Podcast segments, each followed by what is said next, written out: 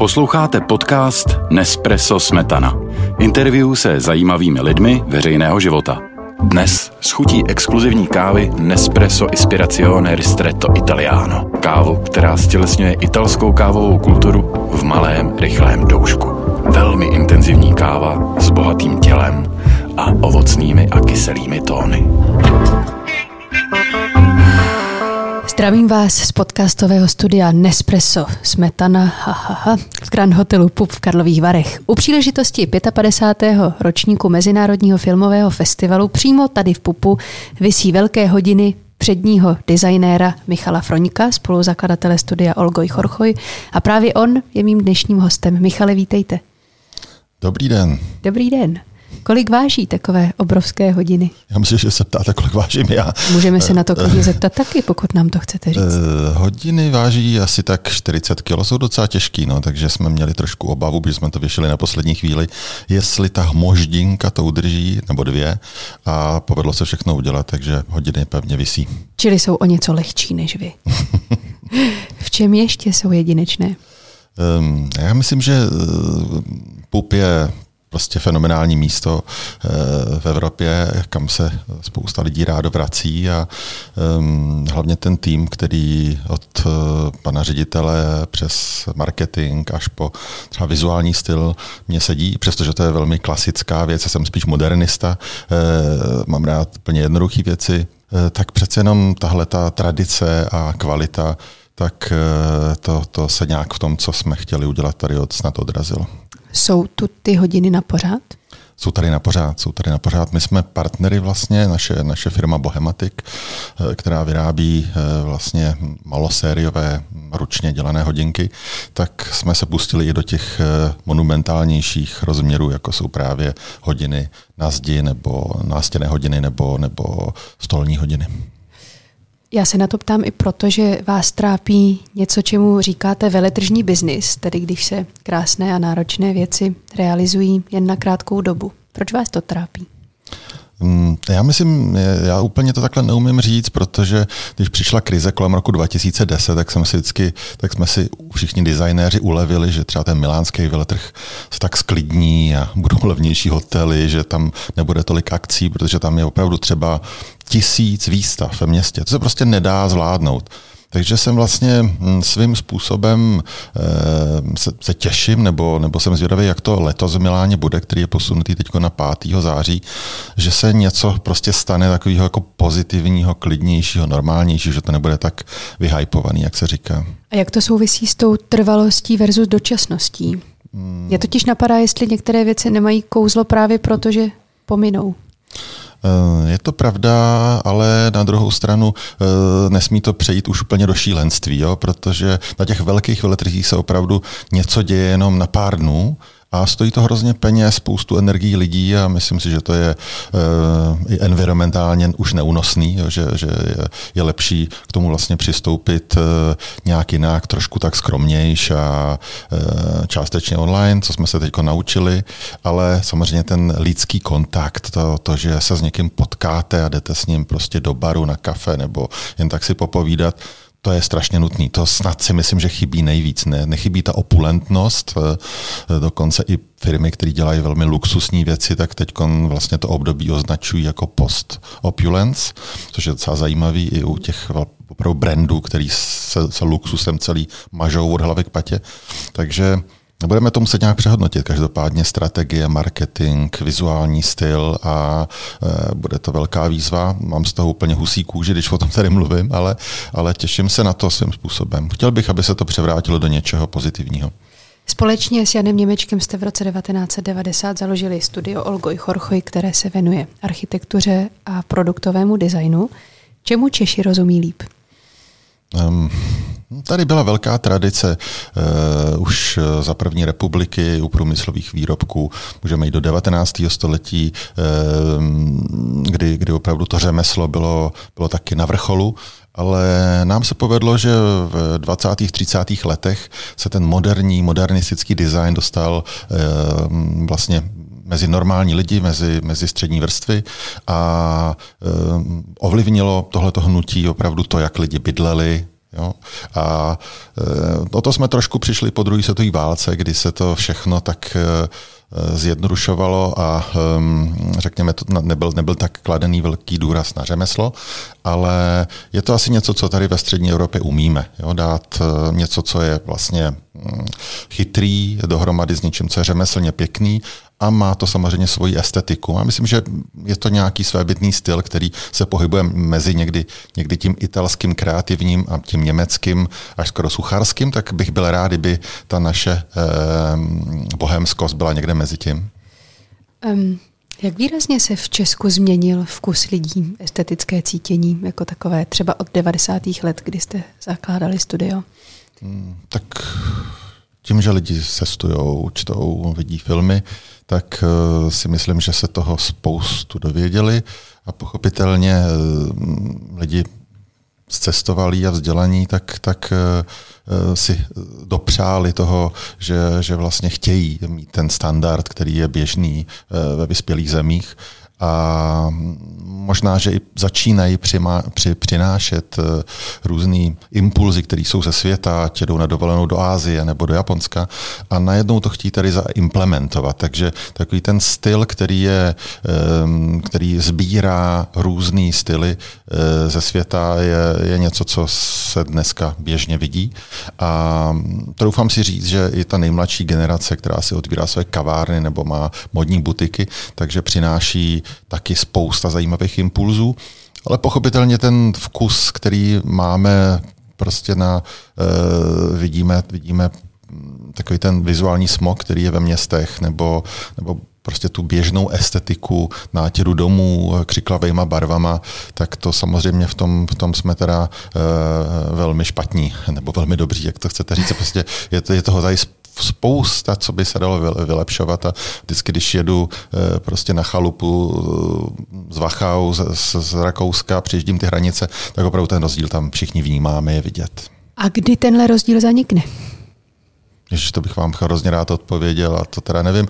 Já na to makám, jak zpívá Marek Benio, jako prostě je to, je to fakt velká práce. Mám hrozně rád tuhle práci eh, od toho, že, že vlastně ze, spousta, ze spoustou firm, který třeba vyrábějí mobiliář venkovní, pracujeme na tom veřejném prostoru, Prostě je spousta impulzů, které to můžou vylepšovat. Eh, je taky spousta už i radnic, která, který o to jde, který opravdu se starají o to, aby, aby bylo místo správný pro pěší, eh, pro, pro parky, eh, ale pochopitelně musí být i pro ty auta. Musíme to někde vybalancovat, aby jsme tady mohli dobře žít a aby jsme opravdu eh, byli jedno z těch nejkrásnějších míst světa, protože ten potenciál tady je, jak, jak historický, tak, tak pochopitelně i estetický a ta, ta krajina je nádherná. Jak často se musíte s klienty dohadovat a vysvětlovat jim, že váš nápad je hezčí, kvalitnější než představa, kterou mají oni?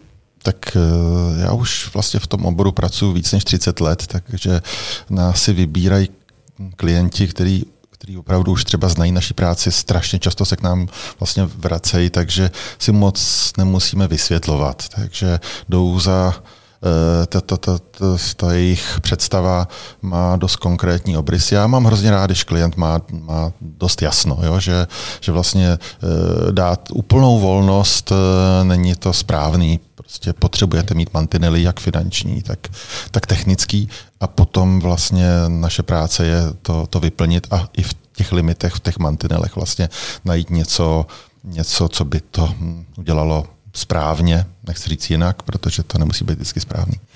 Na co jste za těch 30 eh, let na scéně nejpišnější?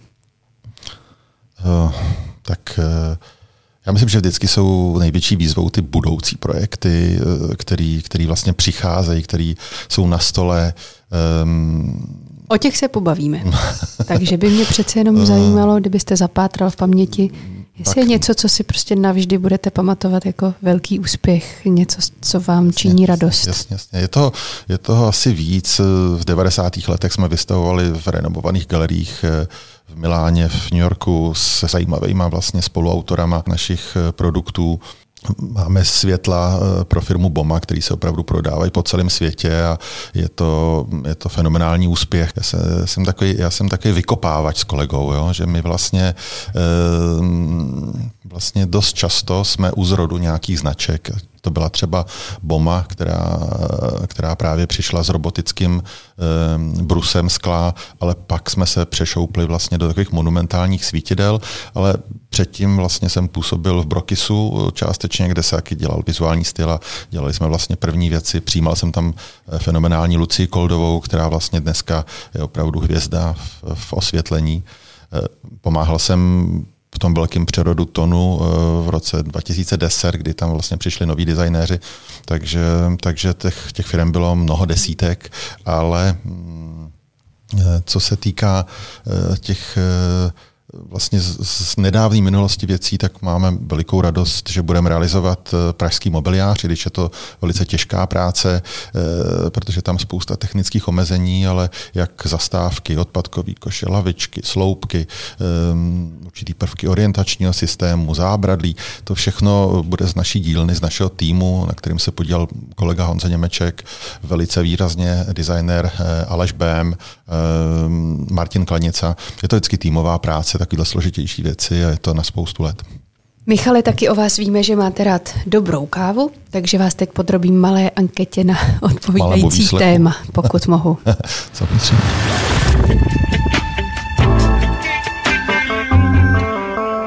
Espresso nebo lungo? Espresso. S mlékem nebo bez? S.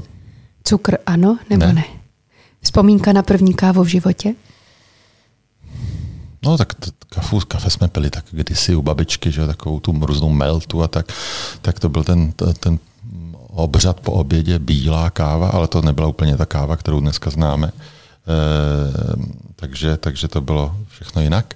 Ale takový to fakt eh, pravý italský kafe jsem pil někdy v 90. letech, raných 90. letech v Miláně kdy jsme právě s mým tehdejším mentorem Bořkem Šípkem eh, se tam eh, potkali a mě tam zasvěcoval trošku, protože on byl opravdu eh, znalec gastronomie a života. Takže... Ano, já si pamatuju jeho úžasnou tajskou restauraci Arsenal v Praze ve Valentinský, no, no. ale to sem nepatří.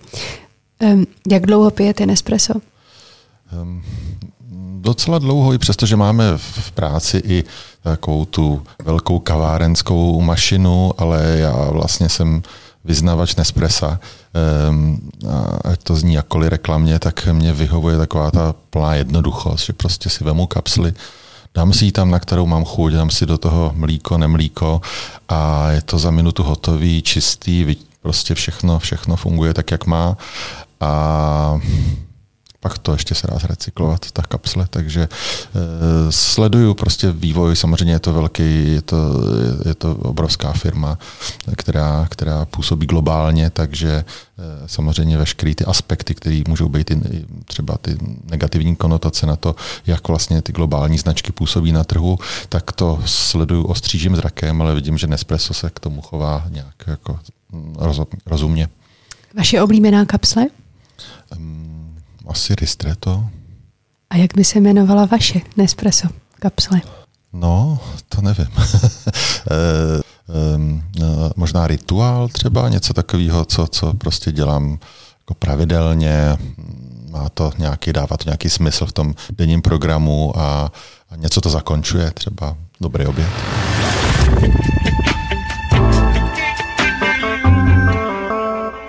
S Nespressem spolupracujete přes 10 let. Kromě jiného jste pro značku nadizajnoval dvě limitované edice kapesního nožíku rybička, vyrobeného právě z recyklovaných hliníkových kapslí. Kdo s tímhle nápadem přišel? Hmm, to zapadlo, jako to tak v životě bývá, ze všech stran úplně. V, ten, v té době jsem pracoval s Mikovem, eh, kamarádíme se s, s klukama z Festky, eh, který dělali vlastně to kolo. Eh, Andrea Petrová mě taky zasvěcovala do nějakých věcí. Ve škole jsme řešili eh, nějaký skleničky nebo, nebo nádoby na, na kávu. Takže to šlo ze všech možných stran a samozřejmě i to, je to téma toho, že by Praha eh, začala sbírat eh, tento druh odpadu, eh, že už to nebyl pro ně jako ten biohazard s kafem, ale umí se to zrecyklovat, umí se to sebrat na ulici, nemusíte to vozit do toho butiku. To znamená, že jsem o hodně víc zvýší procento lidí, kteří s tím takhle pracují, neházejí to do popelnice. Takže to najednou bylo téma, který mělo vlastně všechny tyhle ty nějak myšlenky dát dohromady. Je nějaký produkt, o kterém sníte, že ho navrhnete a vyrobíte, ale zatím nebyla příležitost? Um, tak uh, my máme poměrně širokou škálu působnosti uh, od těch architektonických projektů, který nás hrozně baví, protože v týmu je vlastně hodně architektů ale eh, co se týká produktového designu, ten si trošku eh, škudlíme s Honzou Němečkem pro sebe, protože nás eh, to hrozně těší, že jsme u něčeho od A do Z a vlastně často se dotkneme v těch dílnách opravdu výroby. A hm, jakýkoliv nábytek nebo osvětlení, to je prostě naše srdeční záležitost, protože to zase pak používáme do těch architektonických projektů. Ale hm, asi jsou to ty komplexní projekty na, na domy, kdy opravdu vybíráme pozemek, eh, řešíme zahradu, samozřejmě s odborníky. Um, Takže nějaký vysněný předmět typu žehlička mm-hmm. není. Uh, možná bych se třeba někdy rád podílel na nějakém druhu automobilu, ale teď to samozřejmě nejde úplně, protože auta uh, vznikají v takových těch Eh, vlnách. Ženevský autosalon, ženevský autosalon každý rok, který teď teda samozřejmě není, ale myslím si, že, že nastane uh, nějaký přerod, uh, vnímám to i co se děje prostě v těch automobilkách dneska, protože budou samoředitelná auta, ale musí vzniknout ještě spousta dalších kroků, ale tam se to potom možná víc přiblíží právě tomu interiéru nebo, nebo životnímu stylu. V jakém poměru je u vás design z vlastního popudu versus na zakázku? No naštěstí je vždycky ten na zakázku. Jo. To, to opravdu, když... Takže se nestane, že by si Michal Froněk prostě něco vymyslel, o něčem se mu zdálo a ráno hned zavolal potenciálnímu klientovi, že pro něj máte skvělý nápad? Ne, jsou to spíš, to jsou spíš už takové volnější věci, které jsou na pomezí eh, nějakých eh, jako volných předmětů. Nechci říct umění, ale, ale často eh, rádi doplníme náš interiér něčím, co je opravdu, co nebylo domluvené na začátku. Jo, ale um, když samozřejmě jsme byli mladí v 90. letech a, a ještě ve škole jsme vlastně e, dělali věci do šuplíku. Jo. Prostě byl to nápad na nějakou trojnohou židli nebo na nějaký houpací křeslo nebo, nebo nějakou, nějakou takovou trošku úchylnost. Tak to jsme samozřejmě dělali a, a i vystavovali, ale e, dneska spíš, dneska spíš vlastně se snažíme, aby ty věci byly nějakým způsobem zvláštní, ale e, jsme rádi, že vlastně pracujeme pro firmy a těm pomáháme, aby vlastně e, mohly ty věci dál žít a dostat se k lidem. Když mluvíte o vlastních začátcích a mládí, tak e, vidíte teď mezi mladými někoho naprosto nadaného tak výjimečně, že už je teď jasné, že to bude budoucí hvězda? No, eh, ono se to dá těžko odhadnout, ale eh, tím, že už jsem 21 let na Umprum jako vedoucí ateliéru s kolegou Honzou, eh, tak, tak nám opravdu prošlo pod rukama strašná spousta strašně nadaných lidí, který, který vlastně dneska na nich stojí velký průmyslový podniky nebo, nebo brandy, love brandy, který opravdu čekají na každý jejich nápad a z toho mám obrovskou radost a doufám, že, že jsme trošku byli právě u toho jejich vpuštění do světa, že jsme něco co, z toho, co my děláme, eh, předali ale vždycky, si, vždycky mě mrzí, když eh, v tom šestém ročníku odchází ty diplomanti z té školy, říkám si, ta, tak takovýhle už tady nikdo nebude, ten opravdu, ta diplomka byla fantastická, no a pak se to začne zase lámat eh, po tom třetím, čtvrtém semestru, že najednou vidím, že zase přichází eh, někdo se skvělýma nápadama, z úplně, veme to úplně za jiný konec a, a, a pokládá otázky a umí na to i odpovědět um, úplně jinak, takže to je je to nekončící hra a příběh. Tak mi řekněte aspoň tři jména mladých lidí, které máme sledovat. Um, mám rád eh, to, co dělá Jakub Polák. Oni měli studio s Vénou Mlinářem Deform. To bylo, to bylo studio, eh, který eh, mě opravdu zajímalo, protože ty věci nedělali jenom čistě s komerčním pohledem, ale vždycky i ty věci, které vznikaly ve škole, u nich později oni přešli na Royal College do Londýna, ale jsme dále kamarádi, na některých věcech spolupracujeme velmi úzce. To je zajímavé, zajímavé duo. Již zmiňovaná Lucie Koldová je opravdu evropský fenomén dnešní, řekněme, hvězdy letošního design bloku nebo grand designéři eh, eh, Herman Soufal, taky duo, tak eh, ty zase se zabývají opravdu těma předmětama, který si v podstatě můžete někdy udělat sami. Dávají takový návody, jak ten design dělat jinak. I přesto, že se o tom bavíme velmi kriticky, tak je to nějaká zajímavá tendence. No a já teda dám čtvrtýho ještě, taky je to duo Lexová smetana, o těch taky brzy uslyšíte. Ale jich mnohem víc můžu jmenovat tady. ne, ne, ne, já myslím, že opravdu Umprumka je líheň a jsem na tu školu strašně pišný. Vždycky jsem tam chtěl studovat, když jsem právě viděl um, Šimona Cabana eh, se Simonou Rybákovou, eh, tak, eh, tak to, co dělal ještě kdysi, kdysi v devadesátkách se svým studiu, se, se svým divadelním souborem Křeč, tak tak to opravdu bylo moje obrovské přání se do té školy dostat a když se to podařilo, tak, ehm, tak, tak um, jsem si to strašně užíval vlastně a užívám si to dodnes. Takže závěrečná otázka, jak se pozná dobrý designér?